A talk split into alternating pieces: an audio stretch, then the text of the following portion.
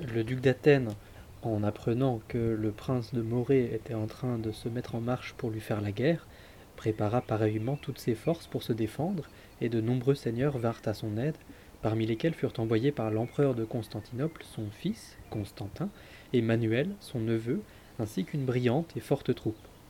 Ils furent comblés d'honneur par le duc, et encore plus par la duchesse, car elle était la sœur de l'un d'eux. Alors que de jour en jour la guerre menaçait d'éclater, la duchesse, à un moment propice, fit venir chez elle les deux jeunes gens, et en larmes leur raconta toute l'histoire, leur révélant les causes de la guerre. Elle leur montra l'affront que lui faisait le duc au sujet de cette femme qu'il croyait entretenir à son insu. Et se plaignant amèrement, elle les supplia d'apporter du mieux possible réparation à l'honneur du duc et consolation à son propre chagrin. Les jeunes gens, qui étaient déjà au courant, sans en demander davantage, réconfortèrent de leur mieux la duchesse et lui laissèrent bon espoir. Informés par elle du lieu où résidait la jeune femme en question, ils prirent congé. Comme ils avaient entendu maintes fois faire l'éloge de sa merveilleuse beauté, ils n'eurent de cesse de la voir, et ils prièrent donc le duc de la leur faire connaître. Celui-ci, oubliant ce qui était arrivé au prince de Morée pour la lui avoir montré, promit de le faire. Dans un très beau jardin attenant à la demeure où habitait Alatiel, il fit apprêter un magnifique repas, et le jour suivant, il les invita avec quelques-uns de leurs amis. Assis auprès d'elle, Constantin commença à l'admirer, se jurant à lui-même que jamais il n'avait vu femme aussi belle, et qu'il fallait certainement excuser le duc ou tout homme qui se serait rendu coupable de traîtrise ou d'actions déshonnêtes pour acquérir une telle merveille. Plus il la regardait, plus il l'admirait, et chacun la louant, il lui advient ce qui était arrivé au duc. Reparti follement amoureux, abandonnant tout souci de la guerre, il ne pensa plus qu'au moyen de la prendre au duc, tout en cachant à tous soigneusement son amour. Mais pendant qu'il brûlait de cette flamme, le moment vint de marcher contre le prince qui déjà s'approchait des terres du duc. Aussi, selon le plan fixé, le duc, Constantin et tous les autres sortirent-ils d'Athènes et allèrent-ils guerroyer aux frontières afin que le prince ne pût s'avancer davantage? Alors qu'ils étaient là-bas depuis quelques jours, l'esprit et le cœur toujours remplis de cette femme, Constantin imagina que le duc n'étant plus auprès d'elle, il pourrait aisément satisfaire son désir. Pour trouver le prétexte de retourner vers Athènes, il feignit de tomber gravement malade, et ainsi, avec l'autorisation du duc, remettant à Manuel tous ses pouvoirs, il revint chez sa sœur. Là, quelques jours plus tard, ayant amené celle-ci à parler de l'affront que lui faisait le duc à cause de cette femme, il l'assura que si elle le souhaitait, il pouvait fort bien l'aider en pareille affaire, en faisant enlever de l'endroit où elle se trouvait et en mener au loin la belle. Persuadé que Constantin agissait de la sorte par tendresse fraternelle et non par amour pour cette femme, la duchesse répondit qu'elle en était ravie, à condition que cela se fît de sorte que jamais le duc ne pût apprendre qu'elle y avait consenti. Constantin le lui promit absolument, et la duchesse accepta qu'il fît comme bon lui semblerait. En cachette, Constantin fit armer un petit navire qu'il envoya un soir dans les parages de la villa, après avoir donné ses instructions à ses gens qui étaient à bord. Ensuite, escorté d'autres hommes, il se rendit à ce palais, où il fut bien accueilli par les serviteurs d'Alatiel ainsi que par elle-même. Et elle, en compagnie de ses gens et de ceux de Constantin, avec celui-ci, de bon gré, descendit au jardin. Comme s'il voulait lui parler en secret de la part du duc, seul avec elle, Constantin se dirigea vers une porte qui donnait sur la mer. Cette issue ayant déjà été ouverte par un des complices, et le bateau ayant accosté à un signal convenu, il fit enlever à la et elle fut portée à bord. Alors, se tournant vers les domestiques, il leur dit Qu'aucun de vous ne bouge, ni ne souffle mot s'il tient à la vie. Mon intention n'est pas de dérober au duc sa maîtresse, mais bien de laver l'outrage qu'il inflige à ma sœur. Personne n'osa répliquer, de sorte qu'avec ses gens, Constantin monta sur le bateau auprès d'Alatiel en larmes, et il commanda de prendre le large à force de rames. C'est peu dire qu'ils voguèrent, ils volèrent plutôt. Comme le jour commençait à poindre, ils arrivèrent à Égine. Là, une fois à terre pour un moment de repos, Constantin prit son plaisir avec la jeune femme, laquelle pleurait sur sa fatale beauté. Puis, remonté à bord en quelques jours, il parvint à Kio. Par crainte d'encourir les reproches de son père et de peur qu'on ne lui reprît celle qu'il avait enlevée, Constantin résolut de rester là, en lieu sûr.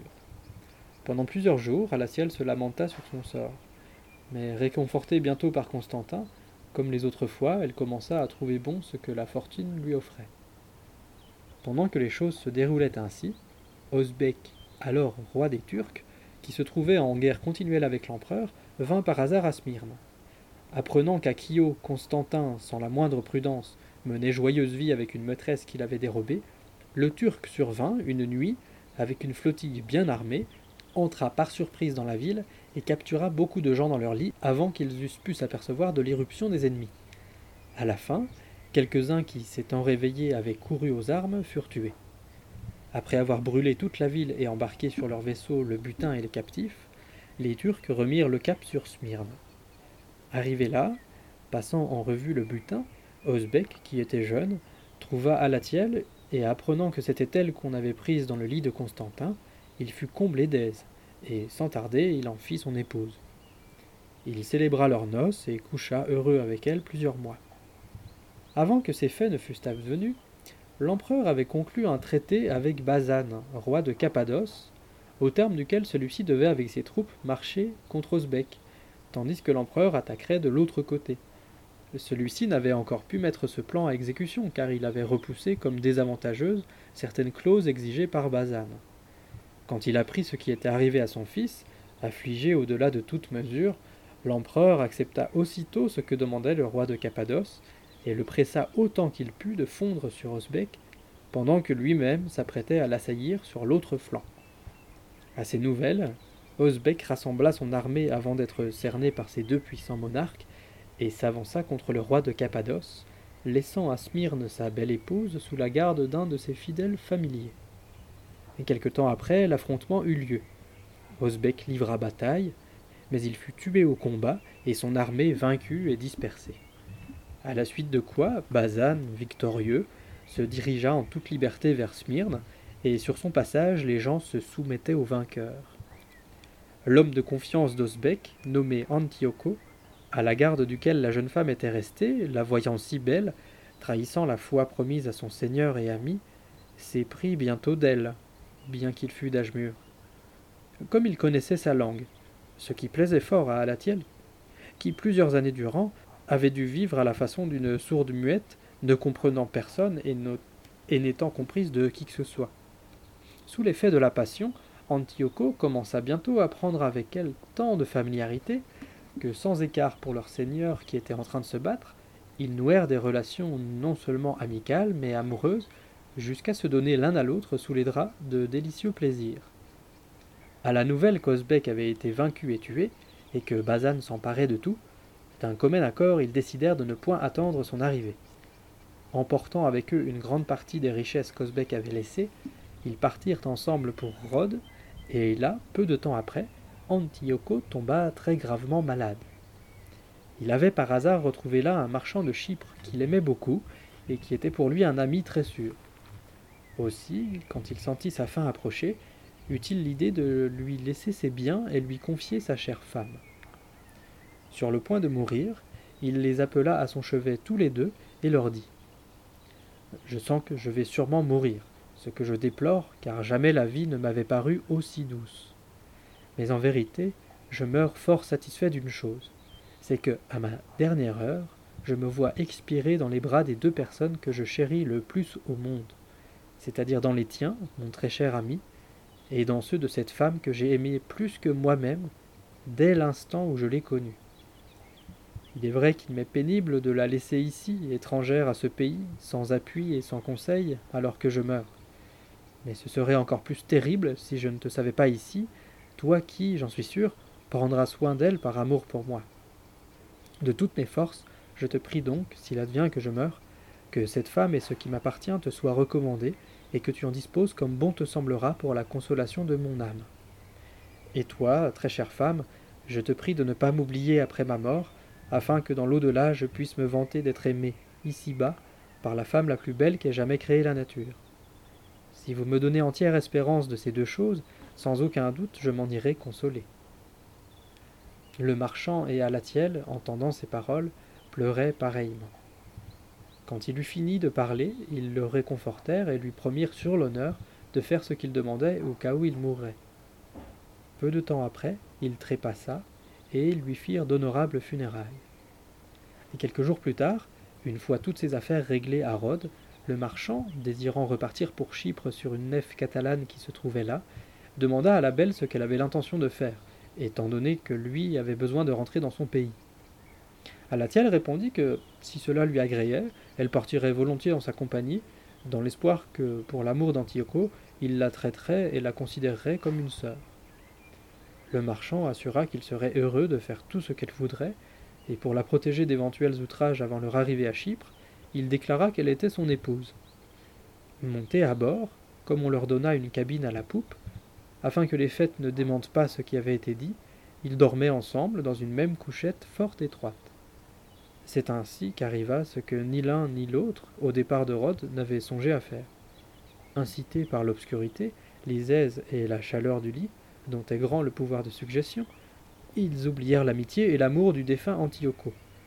En proie au même désir, ils commencèrent à se lutiner, et avant d'atteindre Paphos, où demeurait le chypriote, ils scellèrent leur union, et parvenus à destination, ils vécurent ensemble un certain temps. Par hasard vint à Paphos pour quelque affaire le concernant un gentilhomme nommé Antigono, d'un grand âge, d'une sagesse encore plus grande, mais de petit avoir, parce que, s'étant occupé de différentes choses au service du roi de Chypre, la fortune lui avait été contraire. Comme il passait un jour devant la maison où demeurait Alatiel, alors que le marchand était parti avec une cargaison pour l'Arménie, Antigono aperçut par hasard cette jeune femme à la fenêtre de la maison. Frappé par sa beauté, il s'arrêta à la regarder avec attention, et commença à se remémorer l'avoir déjà vue quelque part. Mais il ne pouvait en aucune façon se rappeler en quel lieu.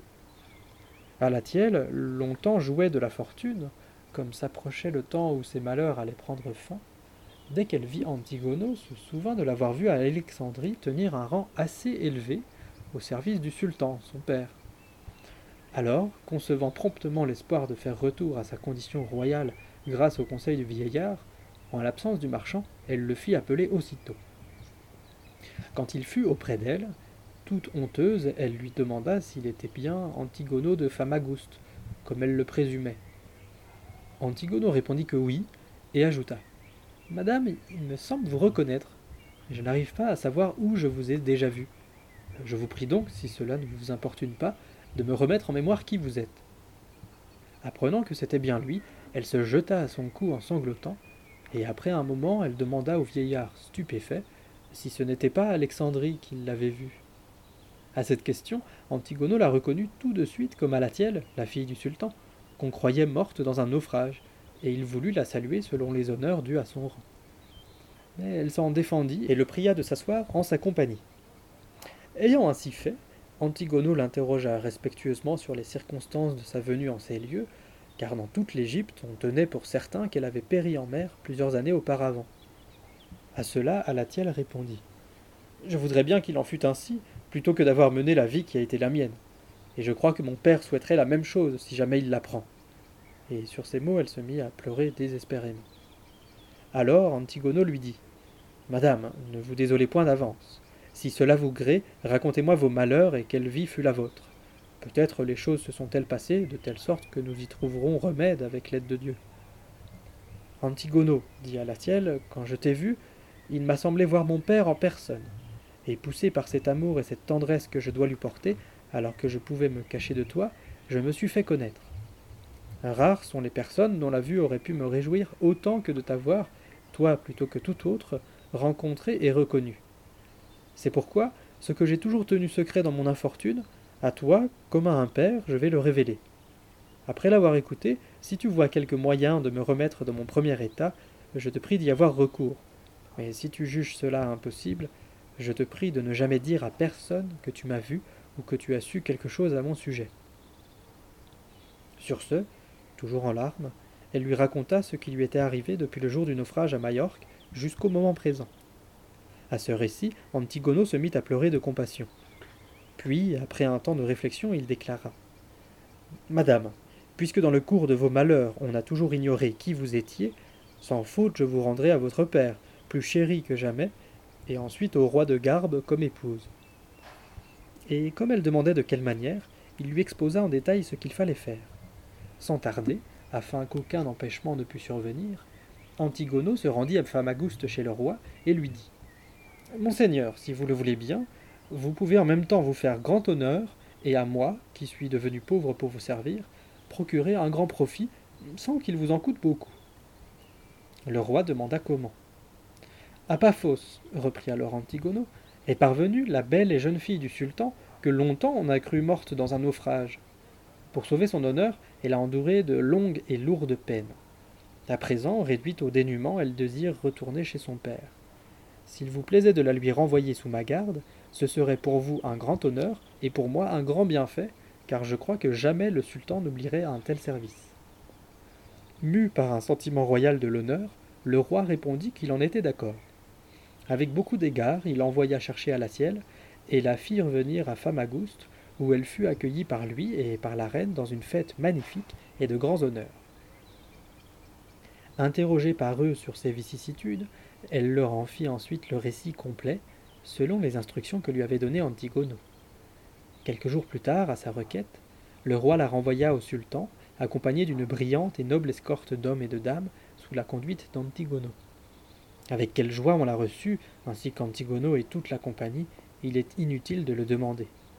Quand elle se fut un peu reposée, le sultan voulut savoir comment il se faisait qu'elle était restée en vie, et en quel lieu elle avait demeuré si longtemps, sans jamais lui avoir donné de nouvelles. La jeune femme, qui se rappelait parfaitement les instructions d'Antigono, fit à son père le récit suivant.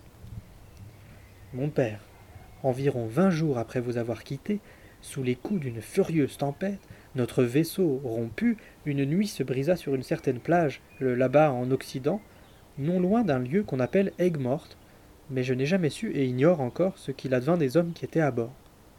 Tout ce dont je me souviens, c'est que, le jour, une fois levé, et moi revenu pour ainsi dire de la mort à la vie, alors que vers notre navire fracassé, aperçu par les gens du pays, on était déjà accouru de toutes parts au pillage, deux de mes suivantes et moi-même fûmes amenés sur le rivage et aussitôt capturés par des jeunes gens, chacun s'enfuyant avec l'une ou l'autre de nous.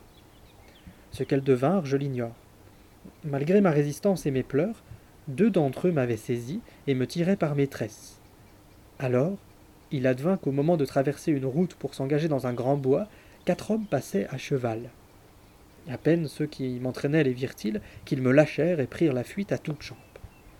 Les quatre cavaliers, dont l'aspect dénotait une grande autorité, ayant vu cela, coururent vers moi et me posèrent maintes questions. Je leur racontai tout, mais ils ne me comprirent pas, et moi je ne les compris pas davantage. Après s'être longuement concertés, ils me mirent sur un de leurs chevaux, et me menèrent à un monastère de sœurs selon leur religion. Quel que fût le discours qu'ils y tinrent, le fait est que je fus reçu avec bonté par toute la communauté et toujours bien traité. Et là, par la suite, j'ai vénéré avec elle dans une grande dévotion saint croître en Val-Creux, auquel les femmes de ce pays rendent un culte fervent.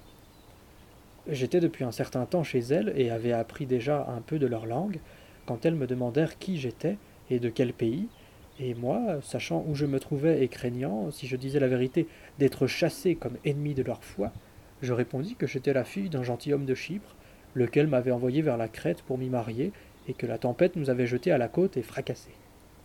Ainsi, en maintes circonstances, par crainte du pire, me suis-je conformé à leurs usages. Lorsque la supérieure de ces femmes, qu'elles appellent abbesses, me demanda si je voulais retourner à Chypre, je répondis que c'était là mon plus cher désir. Mais elle, soucieuse de mon honneur, ne voulut jamais me confier à qui que ce fût qui se rendait là-bas. Néanmoins, il y a environ deux mois, vinrent au couvent plusieurs gentilshommes de France avec leurs épouses, dont certains étaient parents de l'abbesse. Apprenant qu'ils allaient à Jérusalem visiter le sépulcre où celui qu'ils tiennent pour Dieu fut enseveli après avoir été tué par les Juifs, elle me recommanda à eux et les pria de me ramener à Chypre chez mon père. Combien ces nobles gens me firent d'honneur et comme ils m'accueillirent aimablement parmi eux, serait trop long à raconter. Nous nous embarquâmes donc, et quelques jours plus tard nous parvînmes à Paphos. Me voyant arriver là, où je ne connaissais personne, je ne savais que dire aux gentilshommes qui voulaient me conduire chez mon père, selon ce que la vénérable abbesse leur avait imposé de faire. Dieu, qui sans doute avait pitié de moi, offrit à ma vue sur le rivage Antigono, au moment même où nous débarquions. Je l'appelai aussitôt, et je lui dis dans notre langue, pour ne pas être comprise des gentilshommes et de leurs femmes, de m'accueillir comme si j'étais sa fille. Il me comprit sur le champ, et m'ayant reçu avec grande joie, Il rendit honneur à ces nobles personnes selon ses pauvres moyens. Quant à moi, il me conduisit chez le roi de Chypre, qui, avec une courtoisie impossible à décrire, m'a reçu et m'a renvoyé ici auprès de vous. S'il reste encore quelque chose à relater, Antigono vous le dira, lui qui a entendu tant de fois de ma bouche le récit de mes infortunes. Antigono, s'adressant alors au sultan, ajouta Monseigneur, Alatiel vient de vous faire son récit tel qu'elle me l'a fait plusieurs fois à moi-même et tel que les gentilshommes avec lesquels elle a voyagé me l'ont rapporté. Elle n'a laissé de côté qu'une seule chose, mais si elle l'a omise, c'est parce que, me semble-t-il, il ne lui sied point d'en parler, à savoir tout le bien que ces nobles personnes m'ont dit de la vie honnête qu'elle a menée avec les religieuses, de sa vertu et de sa louable conduite, ainsi que les larmes que ces dames et gentilshommes ont versées quand, l'ayant remise à mes soins, ils l'ont quittée. À tel point que si je voulais répéter tous ces éloges, non seulement je n'aurais pas assez du jour présent, mais de toute la nuit. Le peu que j'en ai dit me paraît suffire. D'après leurs propos et ce que j'ai pu moi-même constater, vous pouvez vous vanter d'avoir la fille la plus belle, la plus vertueuse et la plus valeureuse qui soit en notre temps, parmi tous ceux qui portent couronne. À ces mots, le sultan manifesta une merveilleuse joie, et plusieurs fois demanda à Dieu la grâce de pouvoir montrer sa gratitude bien méritée à tous ceux qui avaient dignement traité sa fille, et en particulier au roi de Chypre, par les soins duquel elle lui avait été rendue avec tant de libéralité. Quelques jours plus tard, ayant fait préparer de magnifiques présents pour Antigono, il lui donna licence de s'en retourner à Chypre, et au roi il adressa par lettres et par ambassadeurs spéciaux d'infinis remerciements de ce qu'il avait fait pour sa fille. Ensuite, voulant que ce qui avait été entrepris se réalisât, c'est-à-dire qu'Alatiel devint l'épouse du roi de Garbe, il fit savoir à celui-ci ce qui était arrivé, lui écrivant que s'il en était d'accord, il n'avait qu'à envoyer chercher la fiancée. Le roi de Garbe s'en réjouit beaucoup, il la fit venir et l'accueillit avec grande joie. Et elle, qui avait couché avec huit hommes peut-être dix mille fois, auprès de son époux prit place comme pucelle, lui laissant croire qu'il en était bien ainsi. Devenue reine, elle vécut heureuse longtemps avec lui. Et c'est pourquoi l'on a dit Bouche baisée ne perd point bonne fortune, mais bien se renouvelle comme la lune.